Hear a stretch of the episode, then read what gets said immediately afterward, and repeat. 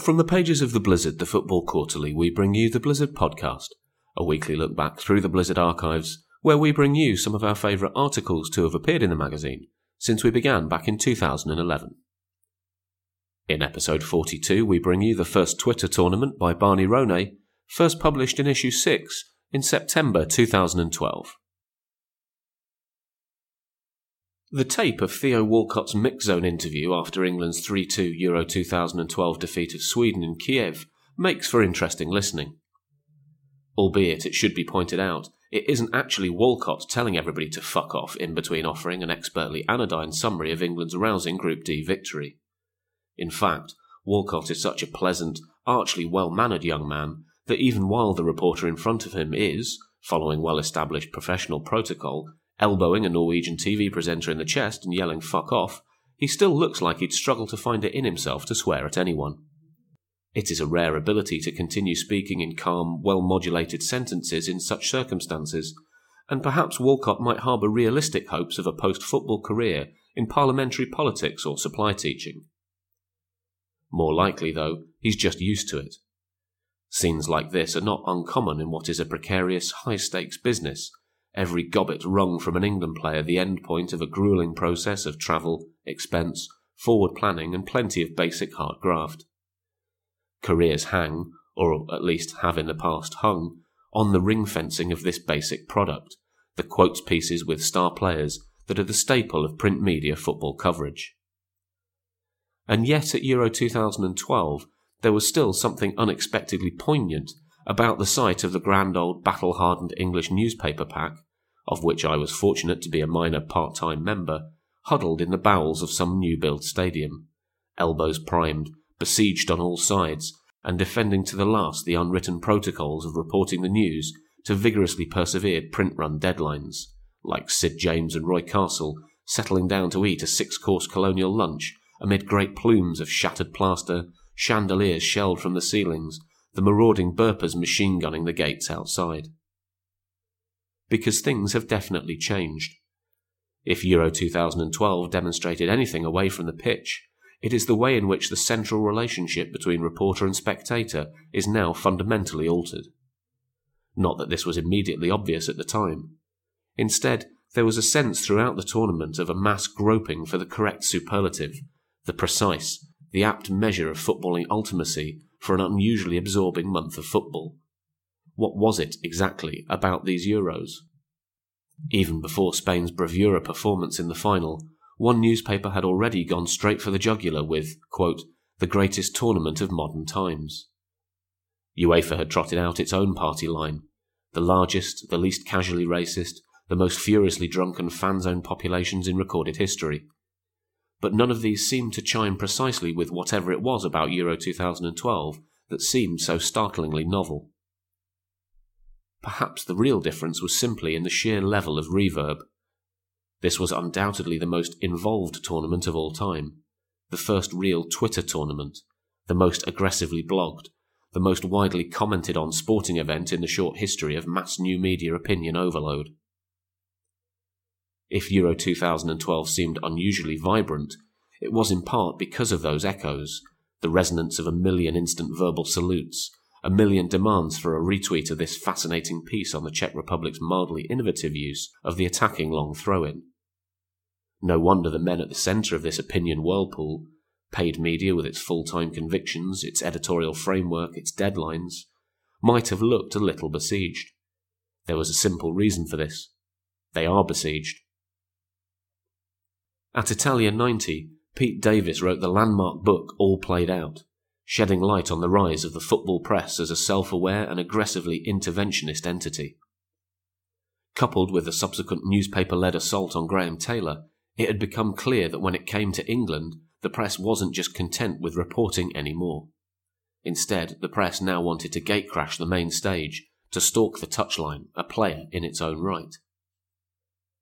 There is a pleasing synchronicity to the fact that 20 years on, it is the press itself that has the air of being hunted. Menaced by declining revenues and tried and convicted on a daily basis by the unfenced self publishers of the internet, it is now the football press that must face its inquisitors, obliged by decorum to explain and equivocate and bite its tongue. Being the England football manager is no longer the impossible job. We're all fairly sanguine about that now. But reporting on the England football manager, well, that looks like a pretty tough gig from here. It turns out it is the last 20 years of football journalism that have been the historical aberration here. Prior to the late 1980s, covering football was a one person job. A lone brown suited man with a notebook would share plane trips, hotels, and sun lounges with England players on tour. It is only in the course of football's furious expansion into a mainstream leisure product that the itinerant mob handed pack has become a fixture, diffuse beneficiaries of football's fiscal explosion, and fortunate to be in the right place at the right moment to experience en masse the fascination of following the national football team through the nine England flavoured international tournaments that have followed Italia 90. It has been an excellent period to choose to become a sports writer.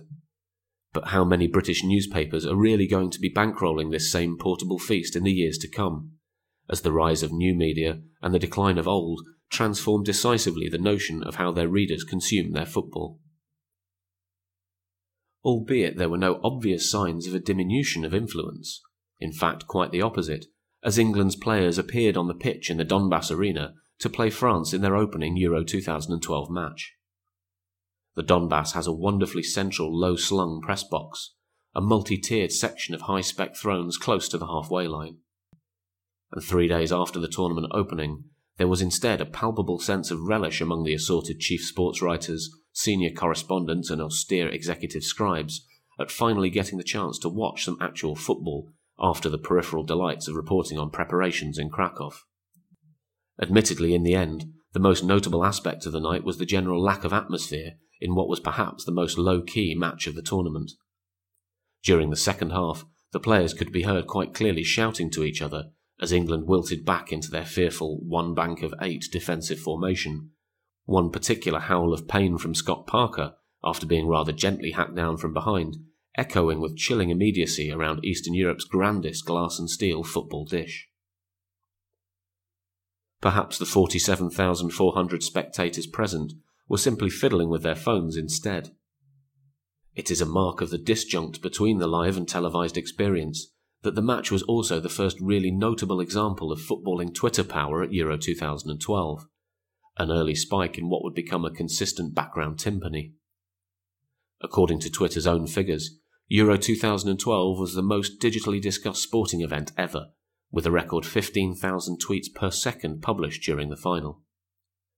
There were 873,000 mentions of Spain during the tournament, with England second placed in the popularity stakes on 849,000. No figures are given for the proportion of these concerned solely with expressions of spittle flecking fury, head wringing anguish, and so on. Cristiano Ronaldo was mentioned more than any other player, although again, of 268,000 Twitter references, no exact figures are given as to the exact ratio concerned solely with mocking his excessive upper body musculature or attempting to describe the precise consistency of his densely pomaded hair. Of course, it is very easy to take all this far too seriously. Twitter is in the end just so much chaff, the most highly evolved expression yet devised of the basic human need to gossip, moan, and generally bullshit. It will not last. Something else will emerge, something even more beautifully simple and persuasive. Plus, of course, mainstream journalists, while apparently menaced by this new technology, are among the current big Twitter hitters, stockpiling their own follower armies. But still, there has been an impact, a sense of basic chiselling away. Instant, often furiously abusive accountability has had an effect on the way many journalists write. For some, there has been a tightening up, a curtailment of adornment, an awareness of the mocking chorus of pedants and malevolence that shadows every piece. The fact is, nobody works well under constant browbeating suspicion, and there is a genuine unpleasantness in the way the mob can round on its chosen targets. At least one recently installed broadsheet football reporter considered giving up the career altogether in his first week, shocked at the level of abuse directed his way, before cautiously raising the subject with his fellow writers and being reassured that this is all entirely normal. How did this happen? And is it ever going to stop? Perhaps it is simply an effect of opening up journalism to all, the swishing back of the curtain that previously shrouded the professional writer in mystique. The key attribute of the reporter has always been his access. He is there. You are not. He brings you his experience, funneled back from some gloom shrouded footballing outpost and accepted as a kind of interpretive truth. Except this privilege has now largely dissolved at the top level. These days, everybody has access, via ever widening blanket television coverage. The reporter has access to players, but then so does the fan at home via Twitter and via the instant news wrap of the internet. Moreover, the viewer at home and the man on the train with his mobile minute by minute have access to a conversation that happens beyond the grasp of the reporter urgently honing his print deadline copy in the press box, with opinions dissected, cast aside, and resurrected with fevered haste. And so the newspaper man appears bang on cue ninety minutes later, star jumping in through the front door with his flowers and his bottle of wine, his box fresh 900 words, just as everybody else is leaving by the back door. It must be said that if this is the way things are heading, few would mourn the disappearance of some of the more arcane practices. For example, there is no doubt new media has undermined the primacy of the dreaded huddle. For years, it has been common practice for journalists at press conferences to hatch their own mutually agreed line on whatever it is they've just witnessed, parcelling out a version of events that, on the plus side, is most likely to get itself in the newspaper, and, less appealingly, is both a form of internal self preservation, ensuring unanimity and no awkward questions from editors the following morning, and of writerly laziness. There are few tasks less demanding than the simple quotes piece which often skates along simply on the novelty of its own virgin obiter dicta. Hence the elbow jabbing fuck yous and the roping off of the dictaphone thrusting mob, as exported once again to the media zones of Euro 2012. This is the meat of football newspaper coverage, a form of journalism at which tabloid newspapers in particular excel, but which is increasingly undermined at major events by the bandit presence of outsiders and the deadline free rhythms of the internet. Often press conferences are tweeted or broadcast or covered by foreign writers who operate outside the parochial huddle. Embargoes, a mutual agreement not to publish material before a certain time or date, have oiled the wheels of quote journalism. But to those wedded to the notion of digital media, embargoes increasingly look rather dinosaurish, an artificial break tied in to old school print deadlines and often ignored by newswires and websites, leading to occasionally violent internecine disputes. First, and to date alone, among traditional newspapers, The Guardian recently declared itself a digital first medium, turning its back on the traditional rhythms in favour of a rolling web based news operation which will inevitably involve the trimming of embargoes, the overwriting of the old behavioural codes. There is an unseen friction here. Careers ride on such matters, and voices and fists have already been raised around the subject, press conference bans threatened, and even, drama, the odd laptop swept off a desk in intimidatory rage. At which point it would also perhaps also be appropriate to dim the lights, insert a CD of sombre piano music, and announce in a croaking voice something else many have been wearily predicting for years the lingering death of the match report. Poor old match reports. You were where it all began, rising up out of the soup of primordial football journalism a sole record of events provided by a pork pie hatted man with a train ticket and a notebook. Over time, the report evolved into the central hub of all football writing, to which generations of writers have added their mediations on raking passes, cynical fouls, and fulminating drives from fully 30 yards. At times during Euro 2012, the match report almost felt like an irrelevance, as is often the case with a grand shared televised event. The difference now is the sheer level of alternative analysis. By the time most newspaper reports of England's final group match against Ukraine had been published, the ghost goal incident involving John Terry's goal line clearance had been so widely twittered, YouTubed, parodied, and generally overdigested, it seemed to have been put to bed entirely. It is perhaps the first time an instant match report has looked quite so dog eared, so prematurely aged by the rolling digital conversation. On the other hand, there are aspects of the experience of being there that remain irreplaceable, and which are perhaps also in danger of being lost in the rush to disregard the match reporter. For example, only inside the stadium was it really obvious that Danny Welbeck's lovely drag back finish for the winning goal against Sweden was entirely intentional, evident from the wider view of his body shape, the swiftness of his movements. Twitter disagreed, but Twitter was wrong. Similarly, the atmosphere within a ground cannot be accurately conveyed via television, while a really decisive tactical analysis remains incomplete without the broader vision of the spaces that appear away from the action, rather than simply those captured by the framing of the camera. Perhaps the answer to this is simply to resist the disorientating confusion, to be unafraid of offering a more impressionistic, less formal kind of reportage. Football journalism will continue to be reconfigured by the competing gravity of these orbital voices, but there are many brilliant new things to come out of this altered state. For a start, it is easier than ever before to emerge from beyond the traditional avenues and find an audience simply through a talent for writing, a distinctive voice, or a communicable football intelligence. New media gives equal gravitas to the novice and the grizzled multi tournament veteran. If you're good enough, people will read you. Take away the anxiety and the animosity, and this is above all an exciting process, a reordering of a century old industry that is no doubt long overdue. For England's footballers, Euro 2012 ultimately congealed into a rather exhausted stasis. After the early encouragements, absence of complete humiliation, rousing defensive negativity, Wayne Rooney not sent off, things unravelled rapidly into a familiar mixed bag of physical willingness and technical inadequacy, captured best over 120 minutes of high alert caution football against Italy in Kiev. So much so that perhaps the only really novel developments around England belonged to the press thronged periphery.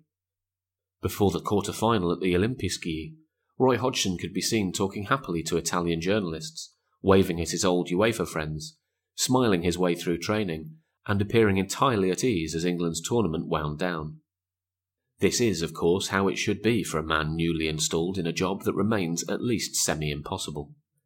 And for now, it is instead the trailing pack who return from a major tournament, looking, if not exactly menaced, then perhaps a little uncertain, elbows raised, ears tuned to the competing voices, still fighting an ever diminishing corner.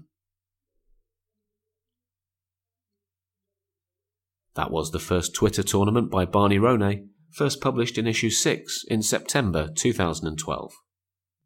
Also in issue 6, Ben Shave on how corruption and inefficiency have squandered the legacy of Euro 2004, Philippe Auclair speaks to Brendan Rodgers about the importance of possession football and what he's learned from Jose Mourinho. Iain Macintosh on whether being addicted to football manager is a medical condition. And our greatest games feature looks back at Spain 1 Ireland nil in the World Cup qualifying playoff at the Parc des Princes in November 1965. Issue 6, like all issues of The Blizzard, is available on a pay what you like basis at theblizzard.co.uk. Digital editions start at just a penny a piece, while print editions can be yours from £6 plus postage and packing. Don't forget that issue 21, our Euros special, has just been released and is available on the website now. If you have any questions, feedback, or suggestions about the podcast, you can email us podcast at theblizzard.co.uk or find us on Twitter at blizzard, B-L-Z-Z-R-D.